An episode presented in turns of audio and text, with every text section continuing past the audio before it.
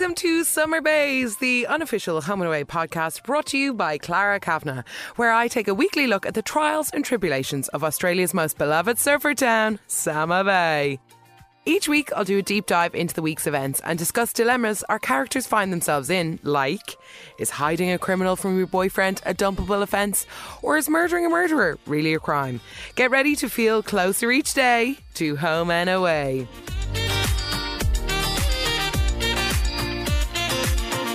Before I get started, I just want to share a top tip to really enhance your home and away viewing, and that is no spoilers.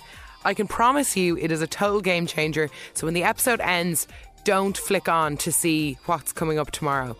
Avoid spoilers online. Try for one week and see how you get on. It's unbelievable and really adds to the twists and turns and speculations of what comes next. So we start this week a little bit heavy with Bella's storyline, where after trying to move her relationship with Nick to the next level. It ends up being too much for her. Memories of her sexual assault start flooding back, and she realizes that she's gone way beyond what she thought she was ready for. And I must say, the actress that plays Bella acted so well.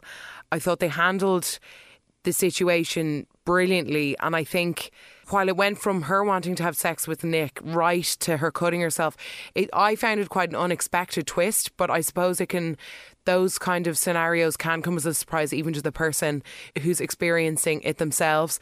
And it really showed the broad spectrum of mental health and how people process trauma and sexual violence and sexual assault. And I think that was done really well. And Bella, when she arrived at the hospital, her tender moments with Willow and Colby were done beautifully. She does, a, I said this from the day she walked into the bay, she does the most perfect single tear cry. And it was very sensitive to her, to the family, and to the shock that everybody felt. And she definitely shocked herself. And I'm glad that Tori is such a good doctor and that she recommended that Bella go and seek full time psychiatric care because, like, if she wasn't doing the counselling, it's gone past the point of her being able to figure this out on her own, and there's no shame in asking for help. This comes with consequences felt by everyone. Colby blames himself. He didn't know what to do. He thought everything was going fine. And Willow feels responsible for the advice she had given, but she was showing no signs of the direction that this was going in. And she ultimately think I do think Bella had surprised herself by how well she thought she was getting on to how well she was actually doing, and this kind of brought that all up to light. Um, so Nick does bail, he does run away, and he's trying to he goes into a complete tiz, tries to talk to Ari. His mum is getting bits and bobs of it, and when Gemma starts to learn more, she really hammers home the breaking the family cycle of running, and I think that was done amazingly well because she, she was I love how she was able to communicate with him not in the way that Harry has been doing it but in her own way and saying to him like if you you shouldn't run if you've got nothing to hide from and you're if you run you're going to look guilty. And him learning that he can't run from this one I think we saw Nick grow and develop. Even though he doesn't find out till much later on why Bella was in hospital he did a lot of growing up in the, the in this episode from his listening to his mum saying you can't run from this one, facing up to Colby. Oh, I still have shivers. I had to watch that scene twice. Him assuming that it was his fault and that everybody should be blaming him, but he had to be told by his mum, then by Colby in that emotional scene, and then also by John Palmer later on. So it's hard not to feel like it's your fault because you think you're the reason that this person is in hospital. And he was given a warning by Ryder, and I. Th- I kind of don't know how I feel about how Ryder reacted to it because I know a Ryder is just being protective, but he was giving Nick a very hard time about it and kind of saying to him when the going got tough and when things got really serious, you had to get out of there. So I suppose in a way that holds Nick accountable for why he ran and that's where it's great that his mum was there to catch him. And I understand Ryder is doing what he thinks is best for Bella and speaking on her behalf. But I kind of felt he went a tiny bit too far because Nick was very obviously sorry and very obviously confused and very obviously in a complete spin and a tiz. But it's also no harm. I, I'm not saying Ryder was wrong.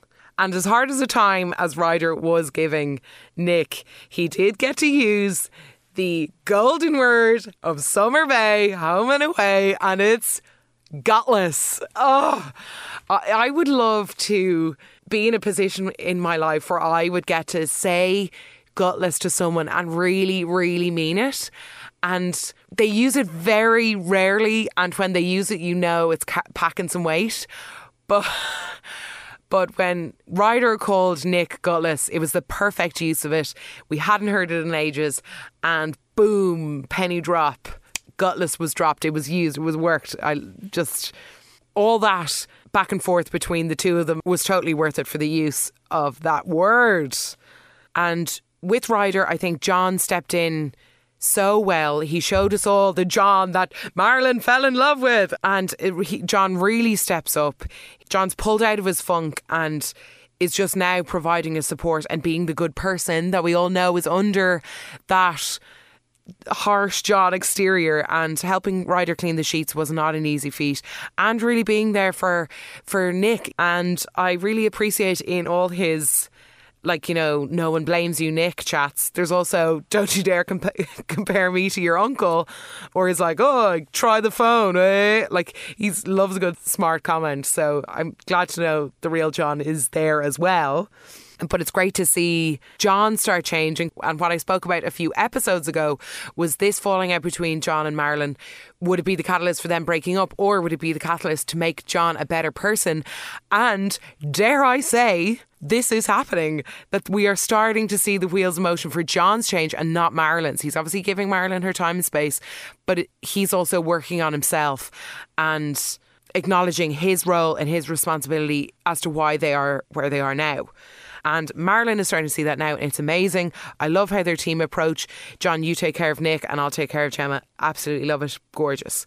And also, John, echoing the spirit of the Bay by helping Gemma and really being a support to her while Nick is in his complete tizzy explaining the Gina story because we do forget that Gemma is still grieving the loss of her husband and that bond we didn't get enough time to talk on it last week because a lot of there was a bunny hole down a history lesson that I went on, but John and Gemma's relationship is absolutely gorgeous. When she takes him out for the drink and they connect on what makes them similar and not what makes them different. It's really helping build a gorgeous bridge between the two of them.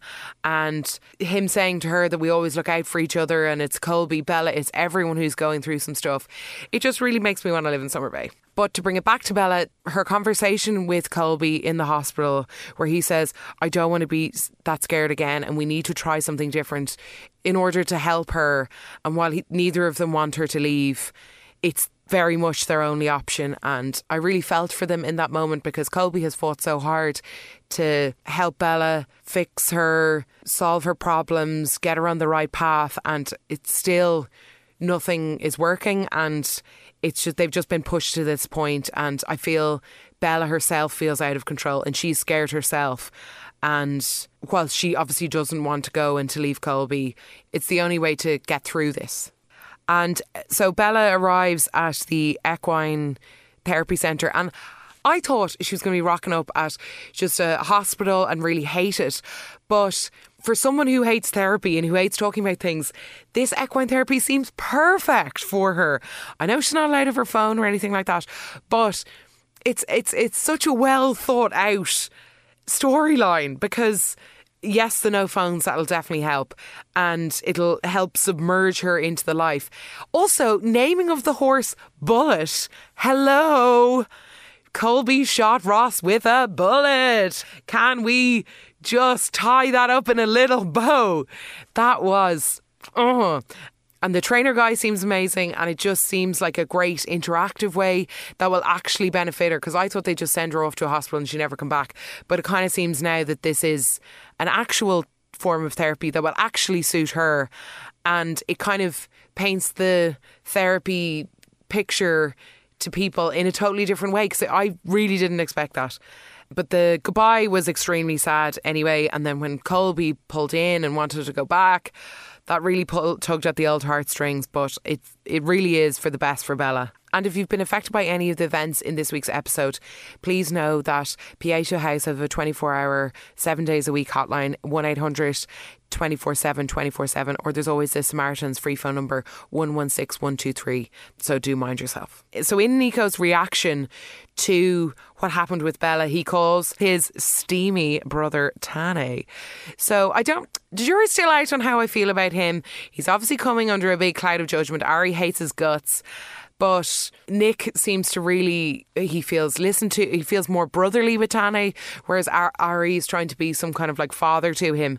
And once Ari gets wind of this, of course, he's straight to the city to like have this sexy standoff with Tane. And it's just, mm, I don't know how I feel about it. I, I wish I really want to like uh, fancy both of those brothers, Tanny in particular, because he's a bit like of a cheeky chappy. But I feel like his face is a little bit like frozen. He needs to like I need to see some like him move his eyebrows more or something, and he doesn't have like the prowess of the Braxtons or anything like that. But and like Ari's too cranky to fancy, so I don't know. I just I really want to fancy one of them, but I just I don't know. It's just not really getting there yet. But maybe they're growers. But their standoff was I don't know, Ari trying to pull rank and then it still doesn't work. He's throwing around threats. I still feel like there's going to be a bit more. Tane's not going to stay in the city forever. And Nick seems desperate to want to see him more. So I'd say he'll be built into the storyline a little bit more. And after all of that, Nick did the honourable thing and apologised to everyone. And I'm glad Gemma especially got one. And while being a very new character, he's really reached another level of like, I'm not a kid anymore. I'm an adult. And while it was a horrible situation, he has definitely grown from that. And then on the other side of Bella, we have Mac providing some great support and advice to Colby and saying, like, the first night is always the hardest, even though it creates a weird bit of tension with Ari and there's like the love triangle starting to come back in again. Dean making it awkward as well, being like, well, that was awkward. But I think Colby really just needs a pal. He doesn't need, he's kind of surrendered to Ari and Max. So, but I don't really think Ari sees it that way because the dumping scene on the bench. Oh, I I actually gasped. Like he took it away from her. They're sitting on the bench. She thinks that they've made it through, and she's like, "He just needs a friend." And then Ari's like, "It's fun while it lasted." Bye. Rude. not into it. I thought that was really cruel, and he wanted her to say that she was interested, and then he was like, ah, "No, I'm done." Didn't like that at all, Ari. No, I. Mm. But then maybe they are just kind of winding that back now into a more casual situation. So the brakes have definitely been pumped on that one, and it doesn't seem like either Ari or Colby actually really want a relationship. And I don't know how really how Mac feels about that. And before I get into Ben and Maggie, the elephant in the room, just want to talk quickly about the nursery. So it was gorgeous. Their tribute to Mason, the wall of photos. It'll be a lovely thing for Grace, a lovely, gorgeous love project from Leah and Justin. And it definitely brought them closer together. But when she goes, most men would have given up by now and like you've only been recovering for like four weeks, maybe six. And Justin has really like reached like an upper echelon. Like this relationship is really bringing the best out of him and he's living like his best life. Just from his relationships in the past, he was always a bit like, you know, surfing cars and family dramas, but now he's really upgraded into this kind of he's become a proper man. He's really matured, and Leah has brought that out of him. But he's really progressed as a character, and I love it. I also loved this week when Jasmine was talking about going to the hospital with Tori. All the gossip gals were like, "Oh, pick me, pick me." Marilyn was like, "I'm the best," and then Roo was like, "No, no, no, it's me." And then Irene is like, "It's definitely me. I live with her." But of course, it has to be Tori going to the hospital with her, and she just feels so happy in this pregnancy, and it seems to really be the answer to all of her sorrow at the moment. I don't know, something in my waters is wrong here, but I wait with bated breath. So now, Maggie and Ben. So hanging around like a bad smell is Maggie Astoni constantly wanting to talk to Ben about things. Let's discuss the results. He's like, Will you leave me alone? Is that the only thing you care about? And like when Ben listed off all the things that Maggie had done, being like, "Well, you kiss, you slept with my brother." You didn't tell me about it for 22 years and now you want to talk to me like I don't have a lot a whole lot of time for you and when you hear it like that, you're like a little bit like, Maggie, would you just give them some time? Like this, uh, this always happens in home away. I, I want to fix it now. I want to fix it now. And there's an impatience by the person who's committed the the crime, and I don't think that's very fair. And Ben is such a big softie. Like, will you leave him alone? Then going, I love her and Roo are chatting, and she's like, Well, I'd love to go and see Ziggy. And then Roo's like, Well, you can't make it any worse. Well, you did, Maggie. I was like, I don't want to lose you to some stupid mistake. And then Ziggy's like, I could be that stupid mistake. And it's just, you really did make it worse. And while Dean is being great, as usual, he has been her rock throughout this. Ziggy moves into the, his apartment, but Ziggy is so ignorant of that space, constantly shouting, constantly cracking open beers and making a mess of the place, and just very not very like lost in her own thoughts and not very mindful of the world around her. Mind yourself there, Ziggy. Like it's not Colby's apartment's fault that this is happening. But the opening sequence very dramatic. The two of them, Ziggy and and Ben, opening up their envelopes at the same time. The song Oh, so either sometimes you get a bit of Gavin James in there, sometimes you'll get music that you recognise, but then other times you get songs that really like it's almost as if they've gotten a songwriter to write a little ditty for the moment. And that song was one of those where it's like, I don't know who to choose. Like, can we be a family? Like, it's so apt and I just love them and I look out for them all the time. But it was quite the twist. It really seemed like Marco was the dad, especially when Dean chats to Ziggy before she goes over and talks to Ben. I thought it was going to be the Marco route, but I'm relieved that it's not. So Maggie is waiting at home in agony and then, of course, has to get the results from Marco. And Mar- when Marco goes like, "Well, now I don't have a daughter," like still selfish as ever, still as immoral as ever, but then it's it's not that simple. I'm not going to go. When people in Home and Away say that, they usually mean it. So that kind of gave me chills because Marco is now left with nothing. He's no business, now no brother, now no daughter, and now no Maggie because he's like, run away with me. So I hope, I wonder would he come back and do something crazy? I don't know. Also, pause for Ben's hair while telling Marco to leave the bay was the perfect one. What I'm describing, it's like like pulled over at the front, but then kind of back home to the back. De- 100% styled by a hairstylist. This is not a natural hairdo. And I need to meet the woman who is designing his hair because this blows my mind. Like, he's a 40 something year old dad. Why are you back combing your hair? I need to get to the bottom of this. I really do as ziggy as Ziggy was in this episode, she does pose a, a, good question. Is love enough to save you and mum? And I don't know. Like, I've been trying to ask myself this question like, what would you do if you were Ben? Because Maggie has lied about this mistake for 22 years, even though Maggie has said we're soulmates and would we have survived had I told you this 22 years ago, Ben said that he doesn't think that he could have forgiven her then. So maybe their relationship wasn't as meant to be as they thought it was. But I, I feel like if I'd spent 22 years with someone, uh, you'd like to think that you could work through it and at least there'd be like some counselling put on the table because it's a lot to throw away and especially how codependent each other is on the other person. They have two gorgeous daughters, but the deceit is kind of like a rot. They would have to do some serious work to get their relationship back to where it was. But I do think they should at least try.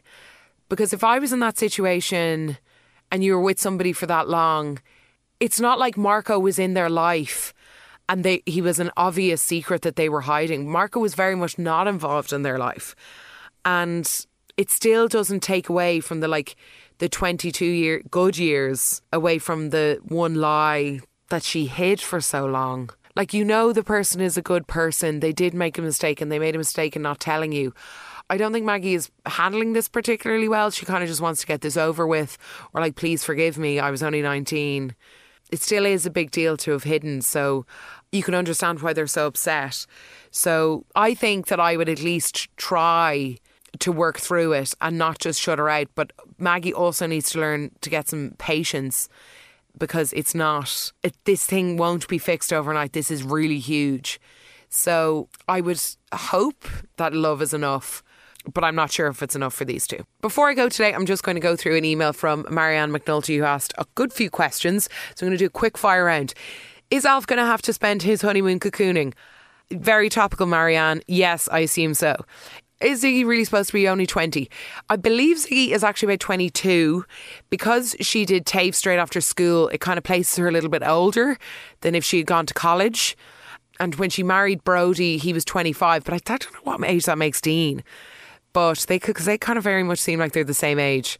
But yeah, I don't really believe for one second that she's 22. I'd say they just made her younger to keep her in the show for longer. Would be my view. Has Jasmine still not done a pregnancy test? No, absolutely not. I don't know why. And then Marianne says, I'm recently returning to Summer Bay after 10 years. Well, welcome back, hon. Bring back Sam, Nick, and Lucas. Oh, miss them every day. So I missed the Colby and Chelsea, but was liking the Colby McKenzie flirting when he was in hospital. Are they really just ending that there? Do we want them to be together? Surely the Ari thing isn't going to work. Yes, yes, and yes, I think. I hope the Ari thing doesn't work out because I do want Mackenzie to be with Colby because they have history. And I don't think that that's the end for it. I think friendships usually lead to something more and like the deeper connections are she seems to have much more of a deeper connection with Colby than she does with Ari so my read of it would be that while this week the triangle kind of flattened into nothing I do feel like it'll my favorite phrase circle back to Colby well I hope it does Okay, so that about wraps it up for me this week. If you want to get in touch, it's Summer Bays podcast at gmail.com. And once again, if you've been affected by any of the issues raised by this week's episodes, don't forget Pieta House is just a phone call away. 1 800 24 7 or the Samaritans on 116 123, and they're both free to call. G'day, and I'll talk to you next week.